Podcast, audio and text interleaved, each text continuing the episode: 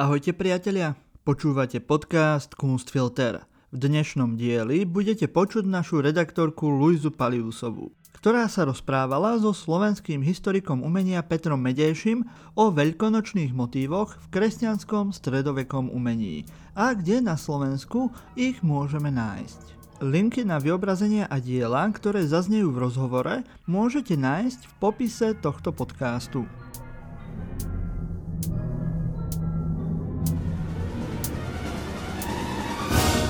Veľká noc je najstarším a najvýznamnejším sviatkom kresťanského cirkevného roka, počas ktorého si kresťania pripomínajú umúčenie, smrť a vzkriesenie Ježiša Krista – Veľkonočné sviatky nemajú len kresťanský charakter, keďže sa časovo zhruba prekrývajú s pohanskými oslavami príchodu jary.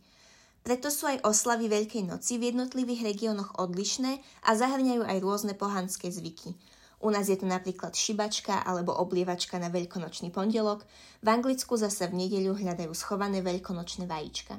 V dnešnom podcaste sa pozrieme na Veľkú noc z toho kresťanského hľadiska, ale trochu iným umelecko-historickým pohľadom. Pozvanie do podcastu prijal doktor Peter Medieši, ktorý pôsobí ako vedecký pracovník na Ústave dejín umenia Slovenskej akadémie vied v Bratislave a taktiež aj ako odborný asistent na katedre dejín a teórie umenia na Filozofickej fakulte Trnavskej univerzity v Trnave. Spolu sa budeme rozprávať o nástených maľbách či sochách v kostoloch, ktoré súvisia s Veľkou nocou, ale aj o potrebe skúmania a vysvetľovania takýchto malieb aj v dnešnej dobe.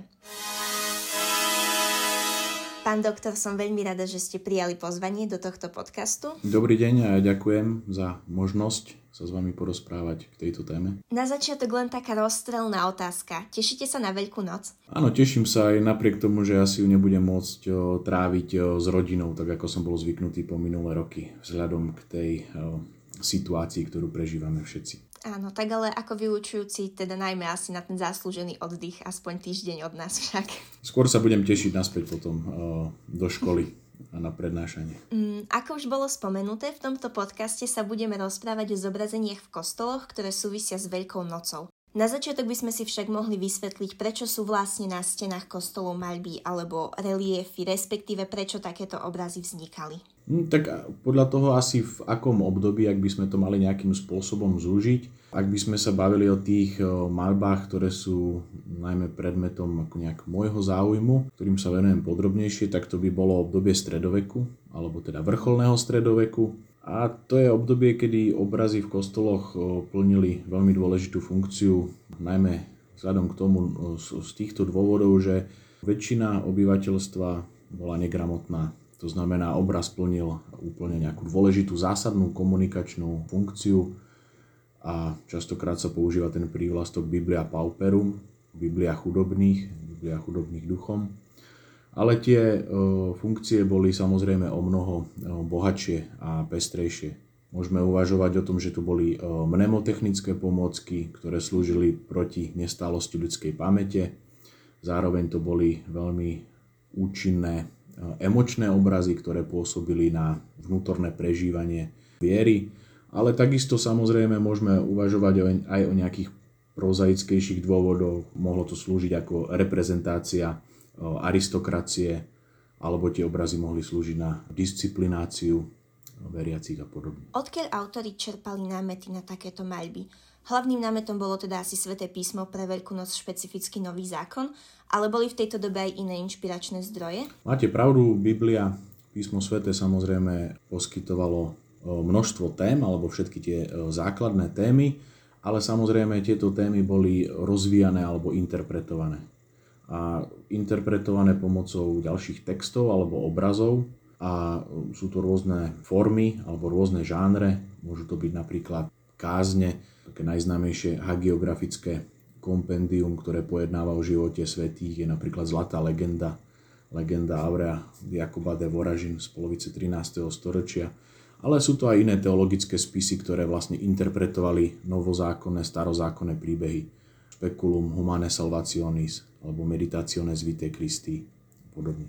Množstvo, množstvo mm. rôznych textov, ktoré vlastne interpretovali ten hlavný rámec, ktorý je v písme. Uh-huh. A odkiaľ mala církev alebo jednotlivé kostely či kláštory financie na takéto maľby? Asi by to bolo potrebné uvažovať od prípadu k prípadu, pretože formy tých objednávok alebo mecenátu, alebo to vlastne ako vznikali tie malby, boli, boli rôznorodé. Je, je samozrejme rozdiel, či sa bavíme o nástenej maľbe o, v mestskom farskom kostole, napríklad o, na konci 15. storočia alebo na začiatku 16. storočia, kde objednávateľia samozrejme tie finančné prostriedky mohli získavať z mestských korporácií, jednotlivé cechy napríklad mohli byť objednávateľmi, alebo či sa bavíme o kláštornom prostredí alebo o vidieckom kostole, napríklad panského typu, kde to mohol byť konkrétny aristokrat, ktorý mohol vlastne si objednať nejaké maliarské dielne realizáciu konkrétnych malieb. Takže prípad od prípadu asi. Čo sa týka špecificky Veľkej noci, Aké symboly alebo scény, ktoré sa týkajú tohto sviatku, vieme nájsť na stenách kostolov na Slovensku? Priamo k Veľkej noci samozrejme, keby sme sa pozreli na tie kristologické cykly, ktoré sa odohrávajú na stenách kostolov, tak určite žiaden vlastne nevynecháva tú kľúčovú scénu z pašiových cyklov vlastne z dejín spásy. To znamená ukrižovanie Krista, snímanie z kríža alebo oplakávanie potom, mm-hmm ten typ e, piety, ukladanie do hrobu, samotné zmrtvých vstanie Krista. A existujú potom samozrejme e, rôzne, by som povedal, ikonografické subkategórie, ktoré to rozvíjajú potom ešte rôznym spôsobom, ale to sú nejaké základné rámcové témy, ktoré teda vychádzajú z novozákonných alebo z evanielí teda, z príbehu. Čiže vlastne tým, že kríž je takým všeobecným symbolom kresťanstva ako takého, tak je zobrazovaný najčastejšie, predpokladám. Určite kríž je, by som povedal, mm, ten hlavný kresťanský symbol, ktorý v podstate sa potom môže zobrazovať rôznymi spôsobmi. Je tam, je tam rôzna variabilita, ako či je to ten korpus Krista na kríži, alebo ten kríž potom môže nadobúdať rôzne formy, ako ikonografia živého kríža, alebo mystické krucifixy, alebo vidlicovitý kríž, mm-hmm. alebo to môže byť teda zobrazenie aj kalvárie, kde sú po stranách teda zobrazení aj o, lotry, dobrý a zlý lotor a podobne. Ja si napríklad pri každom zobrazení ukrižovania všímam alebo tak nejako kontrolujem, že ako sú zobrazené Ježišove ruky, keďže niekde v nejakom dokumente som videla, že hoci sa často zobrazuje s klincami v dlaniach, tak to nie je úplne anatomicky správne, keďže v dlani je iba meké tkanivo, ktoré by ho mhm. neudržalo. A teda, že klince mu museli ísť medzi kostiami v zápestiach. Tak by ma zaujímalo, či je niečo, čo si vy na zobrazení ukrižovania všímate tak nejako častejšie, alebo nejaký detail, ktorý vás zaujíma mm. viac na tomto zobrazovaní. Na tie obrazy, alebo aj na iné zobrazenia, nielen teda maliarské, ale aj na sochárske, samozrejme môžeme pozerať aj z tohto mm, hľadiska nejakej verifikácie historických faktov a podobne. Len myslím, že pri skúmaní týchto obrazov stredoveku by to možno bola slepá ulička, pretože maliarom alebo objednávateľom alebo divákom išlo o komunikáciu a tlmočenie práve tých dejín spásy alebo tej hlavnej myšlienky. A samozrejme my poznáme ikonografický typ, e, kde sú klince 3 alebo kde sú klince 4 alebo kde je Kristus vyvesený na vidlicovitom kríži alebo rôznym spôsobom upravený. Ale to je vlastne predmet nejakého špecializovaného ikonografického bádania, robiť komparácie týchto obrazov a hľadať, kedy vznikol takýto typ, odkiaľ sa šíril, akými cestami. Čo mňa zaujme mm, asi v prvom rade pri pohľade je ten výraz alebo mm, tá emócia, ktorú vlastne ten obraz nejakým spôsobom tlmočí. To znamená, ako sa podarilo vyjadriť umelcovi to hlavné posolstvo. Mm-hmm. Akým spôsobom sú tam zobrazené napríklad tri Márie pod krížom, alebo bolesť svätého Jána pod krížom, alebo Kristus, aký, akým spôsobom je zobrazený.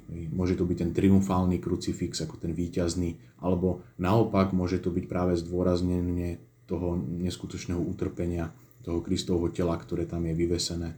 Takže v prvom rade asi tá emocia, ten nejaký impuls, ako to človeka zasiahne a potom samozrejme už človek prichádza a hľadá nejaké tie detaily a dáva to do nejakých súvislostí, kontextov, vybavuje si nejaké iné príklady a podobne. Veľmi zaujímavým zobrazením ukrižovaného Krista je aj zobrazenie, ktoré ste spomínali, ktoré voláme teda živý kríž. Ja osobne som sa s týmto zobrazením stretla až pri štúdiu dejinu umenia na vysokej škole. Dovtedy som ho nepoznala, čiže vlastne predpokladám, že ani naši posluchači nemusia vedieť, o čo ide. E, vedeli by ste teda tak nejako v skratke opísať mm. toto zobrazenie? Práve tá ikonografia živého kríža e, je typická tým, že v podstate sa nezameriava na zobrazenie nejakej historickej udalosti, lebo to vlastne nie je ani cieľom obrazov, ktoré vznikali v tom období, o ktorom sa teda rozprávame, v prípade živého kríža, ten začiatok 15. storočia. Pretože ak sa pozrieme na ten obraz, tak vidíme, že ten obraz je vlastne zásadne anachronický, kombinuje rôzne časové roviny a zároveň obohacuje tú samotnú scénu toho ukrižovania o množstvo ďalších postav a zároveň e, tie ramená kríža, ako to sugeruje ten názov, ako keby ožívajú. To znamená, tie ramená sú zakončené e, ľudskými rukami, ktoré e, vykonávajú nejakú akciu. Takže poslucháči si môžu predstaviť e, kríž, kde v hornej časti z toho dreva vychádza napríklad ruka, ktorá odomyká nebeskú bránu. Dole naopak je to ruka napríklad s kladivkom, ktorá zase tlčie na bránu pekla alebo predpeklia a po pravej strane, ak by sme sa na to teda pozerali, tak e, na našej ľavej strane je to postavenie eklézie, teda nového zákona a na opozitnej strane je to zobrazenie e, synagógy alebo starého zákona. Toto by bola možno nejaká základná taká schéma, ale samozrejme sú tam nejaké rozdiely. Na Slovensku máme napríklad e, živý kríž v kostole svätého Ducha v Žehre, taký známy okolo roku 1400 15 a z tohto obdobia je aj ten známy živý kríž v Ponikách. A máme tu teda dve zobrazenia živého kríža, v podstate z toho istého obdobia, geograficky nie vzdialené a napriek tomu, keby sme ich porovnávali, tak vidíme tam množstvo rozdielov. V žehre napríklad je had, ktorý sa obtáča okolo toho samotného kríža a je tam Adam a Eva, že tam sa vlastne vytvára nejaký typologický ešte vzťah medzi starým a novým zákonom, v tom zmysle, že Kristus je chápaný ako e, nový Adam, Adam, ktorý spôsobil zatratenie a prichádza nový Adam, ktorý prichádza so spasením a takisto Mária, ktorá je vlastne stotožnená s cirkvou, s ekléziou, môže byť chápaná ako nová Eva. A je tam rozohrávaný aj ten typologický paralelizmus, prepojenie starého a nového zákona, že vlastne kríž alebo drevo, z ktorého vznikol kríž, na ktorom je Kristus ukrižovaný, vzniklo e, zo stromu života alebo zo stromu poznania dokonca, lebo v tej žehre je to práve ten had, ktorý e, obtáčal podľa knihy Genesis ten strom poznania dobra, dobra a zla. A keď hovorím o tých anachronizmoch, o tom porovnávaní, tak napríklad v ponikách zase nemáme Adama a Evu, ale máme tam e, postavu pápeža. Takže mhm. pri zobrazovaní ukrižovaného Krista a je tam reprezentovaná alegória a synagóga ako personifikácie starého a nového zákona, kde Eklézia ide na tetramorfovi, čo je vlastne nejaká dokonalá bytosť vyskladaná z rôznych e, častí zvierat, ktorá vlastne obsahuje symboly evangelistov Mareka, Matúša, Lukáša, Jana, ktoré nesú dokonalú bytosť. A na druhej strane zase opozitne tá synagóga, ktorá je reprezentovaná so zaviazanými očami, v tom výklade, že bola slepá starý zákon nepoznal spasiteľa a jej moc sa končí, takže má v rukách zlomené žezlo a jazdí na oslovi, ktorý ešte dokonca má odťatú hlavu takmer ako obetné zviera. Takže je to vlastne veľmi komplikované pradivo vzťahov, ktoré sa utvára v týchto jednotlivých obrazoch. A teda tento obraz má teda veľkú výpovednú hodnotu. Vieme povedať, či ľudia v tom období, kedy boli tieto diela maľované, chápali všetku symboliku, ktorá sa s týmto obrazom spája, alebo to pre nich neznamenalo až tak veľa ako pre nás, keď sa do tej symboliky pozeráme dlhodobo ani z nejakého historického hľadiska. Tie obrazy, už bolo spomenuté, vznikali za tým účelom, že to bolo vlastne komunikačné médium, ktoré malo hovoriť o dôležitých otázkach viery, kde tie obrazy mali byť veľmi inštruktážne a to množstvo významov alebo tá symbolika je tam vlastne nejak komprimovaná. A uh-huh. zároveň vlastne to obsahuje množstvo motívov z rôznych časových období a tie vzťahy medzi nimi. Ale my vieme, že vlastne tieto obrazy boli vnímané v rámci nejakej symbiózy s kázaným slovom.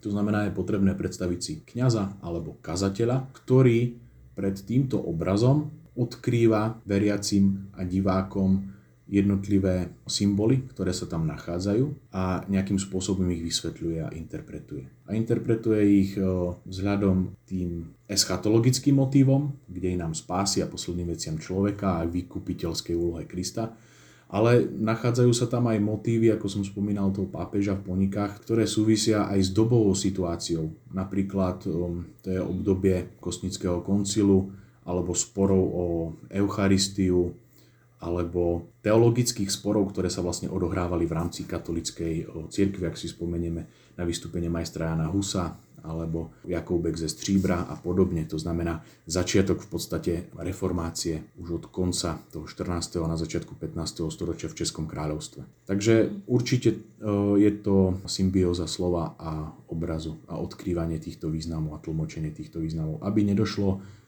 k desinterpretácii a k nejakým chybným výkladom, ktoré by mohli z pohľadu teológie veriacich odviesť nejakých slepých uličiek alebo na ceste. Spomínali ste teda dva príklady zo Slovenska, čiže toto zobrazenie teda nie je úplne na Slovensku populárne. Vieme aj odkiaľ sa toto zobrazenie na naše územie dostalo, čo bolo takým nejakým jeho príkladom niekde zo zahraničia? Vieme o mnohých polských príkladoch, ktoré vlastne sú teraz Polského kráľovstva, ale je to vlastne ikonografia, ktorá sa šírila v tomto období Európe aj z Nemecka a z Talianska. Témy, o ktorých hovoríme v rámci stredoveku sú v podstate, by som povedal, všeobecne rozšírené v tej časti kresťanského latinského západu, kde patrilo aj územie dnešného Slovenska. Slovensko bolo vlastne integrálnou súčasťou Uhorského kráľovstva a Uhorské kráľovstvo bolo súčasťou kresťanskej Európy, kde sa tieto jednotlivé motívy samozrejme veľmi rýchlo šírili. A nie je vždy veľmi ľahké vystopovať konkrétnu ikonografiu, že by sa zrodila ako keby priamo na nejakom jednom mieste, v jednom čase a uh-huh. môžeme hovoriť o potom o nejakom šírení tých vplyvov, o tom, prečo v nejakom období bola nejaká ikonografia populárna a potom naopak jej popularita sa vytráca a nahrádzajú iné témy a podobne. Väčšinou to teda samozrejme súvisí s dobovým kontextom. Aký je váš osobný názor na toto zobrazenie ukrižovania? Lebo teda odkedy ho ja poznám, tak ho mám, môžeme povedať, že radšej ako to jednoduchšie zobrazenie iba Krista s krížom, lebo mám pocit, že ten živý kríž má teda nejakú väčšiu výpovednú hodnotu, že mne aj ako veriacej povie trochu viac ako len zobrazenie Krista na kríži. Je to mimoriadne zložité, komplikované a mnohovrstevnaté zobrazenie. Samozrejme z pohľadu stredovekej teológie prináša práve to prepojenie toho starého a nového zákona a zdôrazňuje tú vykupiteľskú úlohu Krista. Z dnešného pohľadu, ak by sme to mali vlastne posudzovať, my tam už vieme vlastne vycítiť aj stredoveký antisemitizmus, mm-hmm. ktorý bol značne rozšírený a to zobrazenie synagógy, alebo teda starého zákona, ako ženy so zaviazanými očami, ktorej vláda sa končí a tie interpretácie, že vlastne Židia boli slepí, lebo nedokázali prijať spasiteľa a podobne. Tento stredoveký ľudový antisemitizmus samozrejme viedol potom aj k mnohým pohromám a pogromom Takže vlastne, ja keď sa dívam na ten uh, živý kríž, vnímam tamto absolútne bohatstvo tých rôznych významov, ale tým, že sa na to pozerám už z perspektívy človeka 21. storočia, tak tam vidím aj tento motív toho antisemitizmu, ktorý samozrejme je dobovo podmienený a pozerám sa na obraz, ktorý má uh, vyše 600 rokov. Ne, nedajú sa vlastne projekovať súčasné postoje uh, do minulosti, ale táto vec je tam ako bolestivá pre mňa, ktorú tam vidím. Máte nejaké obľúbené zobrazenie ukrižovania na Slovensku? Tých by bolo, tých by bolo asi dosť veľa. Mám veľmi rád uh, malby uh, na Gemery uh, v Ochtinej a v Koceľovciach. Tam sú krásne kristologické cykly s monumentálnym aj ukrižovaním, ktoré je naozaj ako veľkolepé v tom priestore, kde sa nachádza. Pre mňa je tiež unikátne zobrazenie ukrižovaného Krista v Čeríne uh-huh. kostol svätého Martina v Čerine. Z toho dôvodu, že tam sa nachádza napríklad na vrchole toho kríža hniezdo a v tom hniezde je pelikán, ktorý krmí svojou krvou a mesom z hrude mláďatá. Uh-huh. Taký kristologický, eucharistický motív, ktorý sa nachádza priamo na tom kríži. A opäť je to samozrejme historicky nie správne zobrazenie, ako nemáme nejaký doklad o tom, že by bolo hniezdo s pelikánom na kríži. Ale je to, je to veľmi pekný motív, pretože on vlastne upozorňuje na ten eucharistický aspekt a spásonosný účinok tela a krvi Krista z pohľadu veriacich. A vždy, keď som v tom kostole, tak si všimnem jeden taký motív, ktorý ma tam neprestáva fascinovať a to je vlastne skupina troch Márií, ktoré dvíhajú pohľad k tomu e, Kristovi alebo vzťahujú sa k tomu Kristovi, ktorého hlava vlastne padla na pravú stranu a má teda podobný tvar ako ten pelikán v tom hniezde, ktorý tiež skláňa tú hlavu a e, zo svojej hrude krmi tie mláďatá, ktoré vzťahujú tie hlavy k tomu pelikánovi podobne ako tie Márie smerom k tej Kristovej rane na boku. A je to vlastne veľmi zaujímavý moment, akože takéto prepojenie toho božského, zvieracieho, ľudského a aj v rámci formy, nielen v rámci toho obsahu. Ešte by ma zaujímalo, čo sa týka týchto ukrižovaní, či mali nejaké špecifické miesto v kostole, či vieme povedať, že teda kríž, viem teda, že víťazný kríž napríklad mm. zvykol byť teda e, na víťaznom oblúku, ale že či, či vieme to ukrižovanie nájsť iba špecificky na niektorých miestach v kostole, alebo na tom nezáležalo, že kde bolo namaľované? Veľakrát ho nachádzame v presbytériu, ale nie je to teda podmienka. Uh-huh. Dokonca niekedy je ten postup v rámci tých jednotlivých scén, v rámci kristologického cyklu, nie je radený chronologicky, ale niekedy je radený aj vzhľadom k tomu účinku a priestorovým možnostiam, pretože vieme, že tie stredoveké kostoly jednoducho sú komplikované priestory, sú to klenby, sú tam rôzne výseče, sú tam rôzne umiestnené okná a podobne. To znamená, niekedy vidíme skôr logiku, že ten maliar sa podriadil ako tomu priestoru, uh-huh. pretože tá nástená malba samozrejme sa nedá oddeliť od toho nosiča, od tej, od tej steny. Takže asi sa nedá povedať, že konkrétne v stredovekých kostoloch bolo určené miesto na to ukrižovanie. Uh-huh. Ale ten kríž bol na tom brvne, na tom výťaznom oblúku, to vieme, že bolo mimoriadne rozšírené, takže v podstate veriaci, stojaci v lodi, ak sa pozerá na východ do presbytéria cez víťazný oblúk, tak vždy sa vlastne pozerá skrz Golgotu alebo skrz korpus ukrižovaného Krista. Druhé zobrazenie alebo druhá scéna Veľkej noci, ku ktorej by som sa chcela dostať, je samotné zobrazenie vzkriesenia. Čo nesmie tomuto námetu chýbať? Zobrazenie z mŕtvych vstalého Krista, to je vlastne takisto, by som povedal, výzva pre maliarov, akým spôsobom to zobraziť. Napríklad e, otázka hrobu. Ako zobraziť tento hrob, keď vieme, že v podstate to ukrižovanie malo byť e, v jaskyni,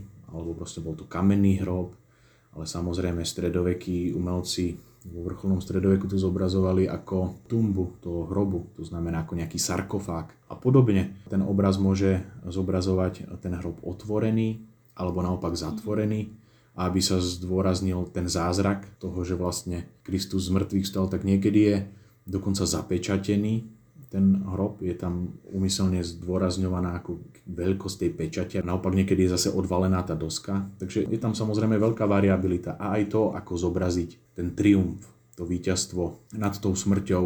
To znamená, Kristus sa niekedy vznáša v podobe ducha nad tým samotným priestorom toho hrobu.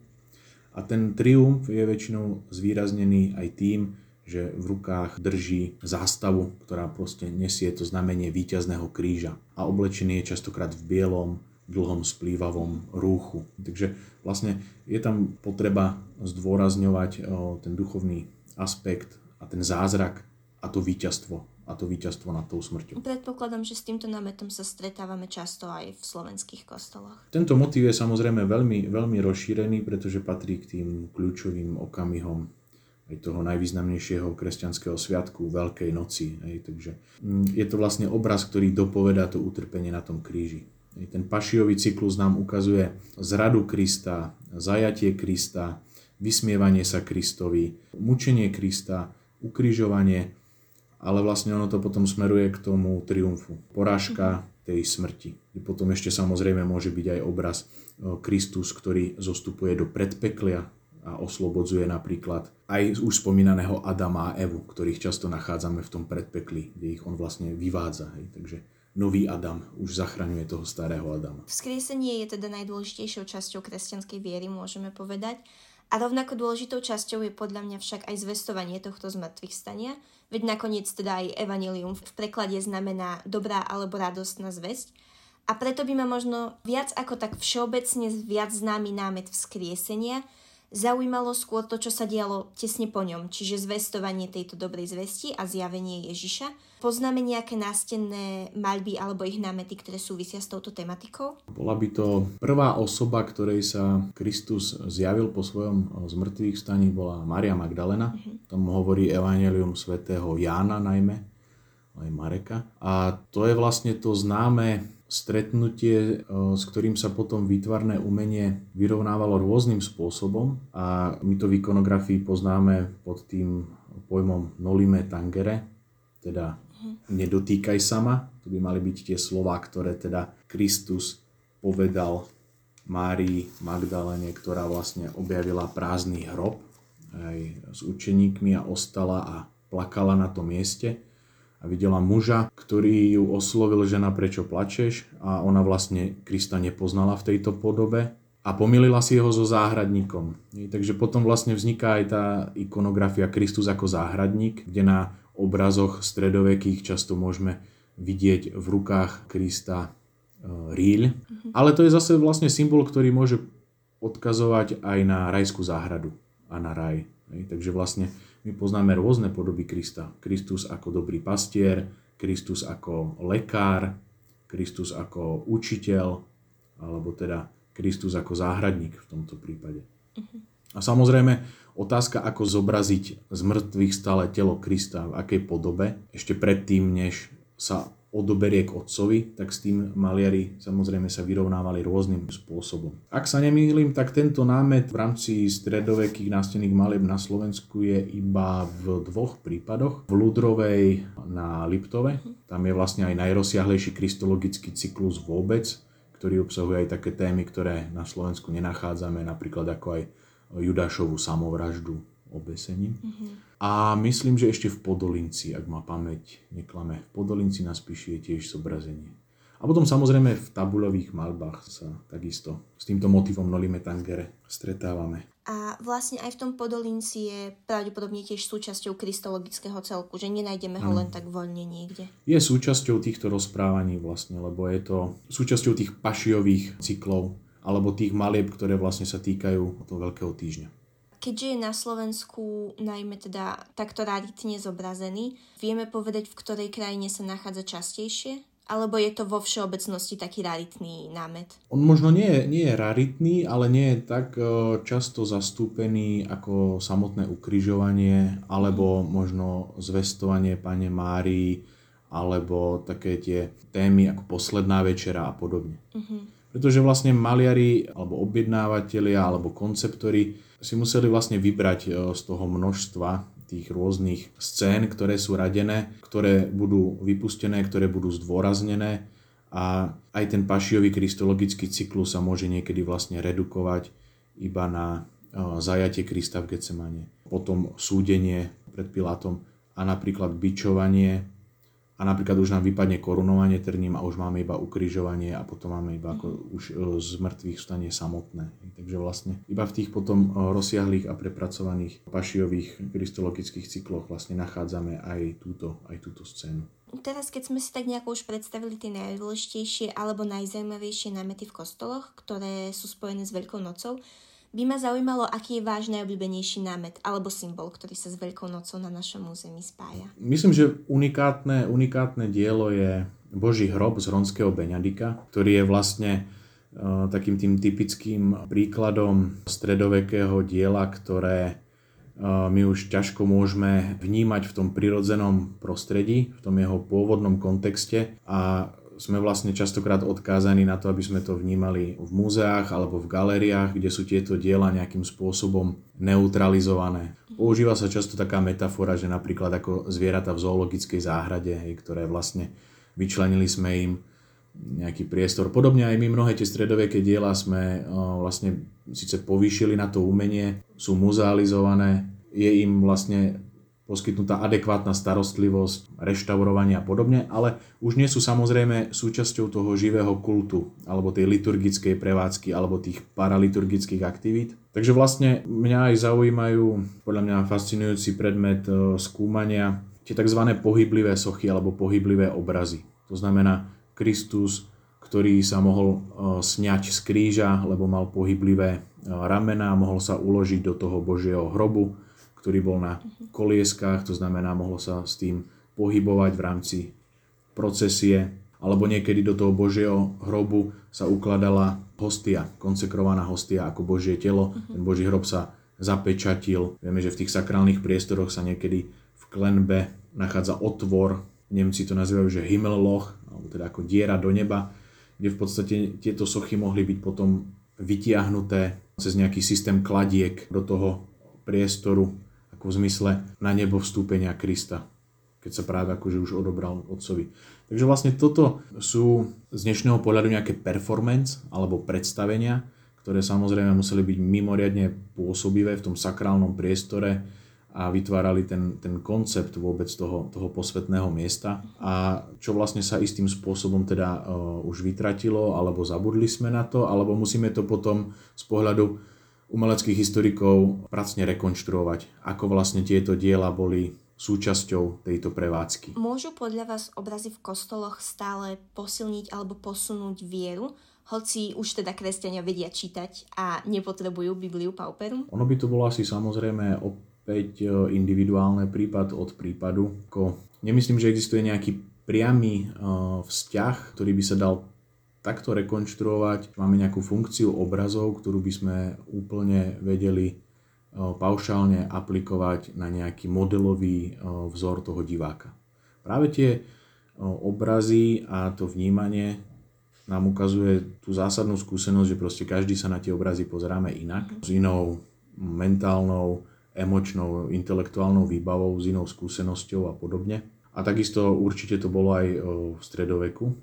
Častokrát sa hovorí o nejakom stredovekom divákovi a stredovekom človeku a stredovekej funkcii obrazov. To sú samozrejme opäť nejaké zjednodušujúce modely alebo nejaké schémy, pretože my máme doklady o tom, čo sa od tých obrazov očakávalo. To sú názory napríklad cirkevných autorít, ale potom je tam samozrejme obrovský priestor, ktorý nemáme vyplnený, ten hlas mlčiacej väčšiny, ktorý tam nie je. A takisto, ako ja by som si nedovolil dnes povedať za všetkých divákov, čo v nich môžete obrazy prebúdzať, ale myslím, že tieto obrazy majú veľmi silný potenciál vnímať, alebo teda pôsobiť na vnímavého diváka aj dnes, napriek tomu, že žijeme v záplave obrazov a sme presítení obrazmi. A tak práve možno aj z toho dôvodu stretnutie so 700-ročným obrazom na stene kostola nám dáva možno precítiť tú trvanlivosť alebo možno jeho hodnoty alebo iné estetické kvality, ktoré nás možno práve preto môžu zasiahnuť, že sú, že sú možno iné. Taká otázka, ktorá s touto predošlou tak trošku súvisí. V dnešnej dobe sa pri výstave nových kostolov už na nástene maľby veľmi nemyslí a zvyčajne majú nové kostoly prázdne biele steny, ktoré sú ozdobené maximálne nejakými závesnými obrazmi alebo sochami. Myslíte si, že je to škoda? No, ja si osobne myslím, že e, je škoda, že vzniká tak málo súčasného kvalitného sakrálneho umenia do týchto priestorov. Ako dokonca by sa dalo hovoriť o nejakej kategórii sakrálneho gíča, pretože keď sa pozrieme na dejiny umenia alebo dejiny kultúry vo všeobecnosti, tak vidíme, že vlastne tie špičkové, vrcholové, elitné prejavy umenia a kultúry, či je to výtvarné umenie alebo či je to hudba, sa spájajú predovšetkým so sakrálnym prostredím. A keď dnes navštívime kostol, priemerný kostol, tak častokrát sa stretneme práve s rôznymi formami umenia, ktoré môžeme ťažko považovať za elitné alebo za to najlepšie, čo naša spoločnosť vie nejakým spôsobom poskytnúť. Je to samozrejme aj otázka dotvárania sakrálnych priestorov v súčasnosti aj historických a veľmi vzácných kostolov rôznymi nevhodnými kobercami alebo umelými kvetmi a podobne. A ako Ja v tomto zmysle nie som zastancom toho, aby tie kostoly pôsobili ako muzeálne expozície, najmä keď sú to živé miesta liturgie, ako ten kostol má predovšetkým slúžiť tomu, na čo bol postavený. Ale keď sa bavíme napríklad o novej sakrálnej architektúre, tak vieme, že po roku 89 bol proste obrovský boom. Jan Pavel II pri návšteve vysvetil neviem koľko základných kameňov pre výstavbu nových kostolov, ale myslím, že len minimum z nich ako splňa nejaké kvality toho nového sakrálneho priestoru. A s tým samozrejme súvisí aj tá výzdoba, alebo otázka, či by sme to mali vlastne volať výzdoba. No, možno to, čo nachádzame dnes v kostoloch, je chápané ako výzdoba a možno preto to vlastne aj tak, tak vyzerá. Ako mm, sadrové kopie kvázi stredovekých svoch, ktoré sa mm, tvária, že vlastne majú imitovať alebo pripomínať stredoveké sochy, ale vidíme tam vlastne absolútne nepochopenie toho, ako stredoveká socha napríklad vyzerala alebo aké funkcie mohla, mohla plniť. Ako kunsthistorik, ktorý teda skúma umenie stredoveku a jeho ikonografiu, sa s kresťanským umením a jeho symbolmi stretávate na veľmi pravidelnej báze. E, ako vás ovplyvňuje pri skúmaní obrazov s kresťanskou tematikou vaša viera alebo neviera? Ja si myslím, že e, nie je podmienkou, aby sa vlastne e, týmto témam mohol e, venovať e, na profesionálnej úrovni len človek veriaci. Uh-huh. Myslím, že aj keby sme sa pozreli na najvýznamnejších predstaviteľov v rámci štúdia kresťanskej ikonografie, tak nájdeme tam veľké množstvo sekularizovaných židov napríklad, od Abiho Warburga, Ervina Panovského, Leo Steinberga, Majera Šapira, Frica Saxla a tak ďalej. My mohli by sme vlastne pokračovať. Ale samozrejme nájdeme aj prípady druhého brehu, teda vášnivých rímskych katolíkov napríklad, ktorí sa venovali eh, skúmaniu a venujú sa skúmaniu kresťanskej ikonografie. Myslím, že v oboch prípadoch asi ide o to, aby tomu človek eh, prikladal dostatočnú vážnosť a aby e, nedochádzalo najmä k projekcii súčasných predstav o kresťanstve alebo nejakých teologických systémov do minulosti, pretože to by mohlo vlastne dochádzať k nejakému skresleniu. Lebo na mnohé obrazy v stredovekých kostoloch, keď sa pozrieme e, na, na Slovensku, tak vidíme napríklad obrazy brutálneho násilia, ktoré napríklad aj vykonáva svetec e, v prípade tých narratívnych cyklov zo života svätého Ladislava. Ja z pohľadu súčasného pacifistického výkladu kresťanstva a e, môže napríklad dochádzať k nejakému nepríjemnému pnutiu, ale myslím, že práve tá veda je na to, aby takéto nepríjemné e, pnutia práve nejakým spôsobom vysvetlila alebo previedla ich do toho racionálneho, aby nedochádzalo proste práve k nejakému potláčaniu alebo k nejakým e, prenosom, ako v zmysle nejakej keď hovoríme o, napríklad o hlbenej psychológie, nejaký, nejakých tieňových projekciách, mm-hmm. že budeme si vytvárať predstavu demonizovaného nepriateľa napríklad a na neho prenesieme všetky naše zlé vlastnosti, ako sa to mohlo diať napríklad Židom v stredoveku v niektorých komunitách. Uh-huh. Takže práve myslím, že tá veda má tú schopnosť racionalizovať tieto diskusie, tieto debaty a vlastne ako keby vyčistiť si ten stôl a presne pomenovať tieto jednotlivé veci. Teda taká otázka nakoniec, prečo je podľa vás dôležitá práca kunsthistorikov ako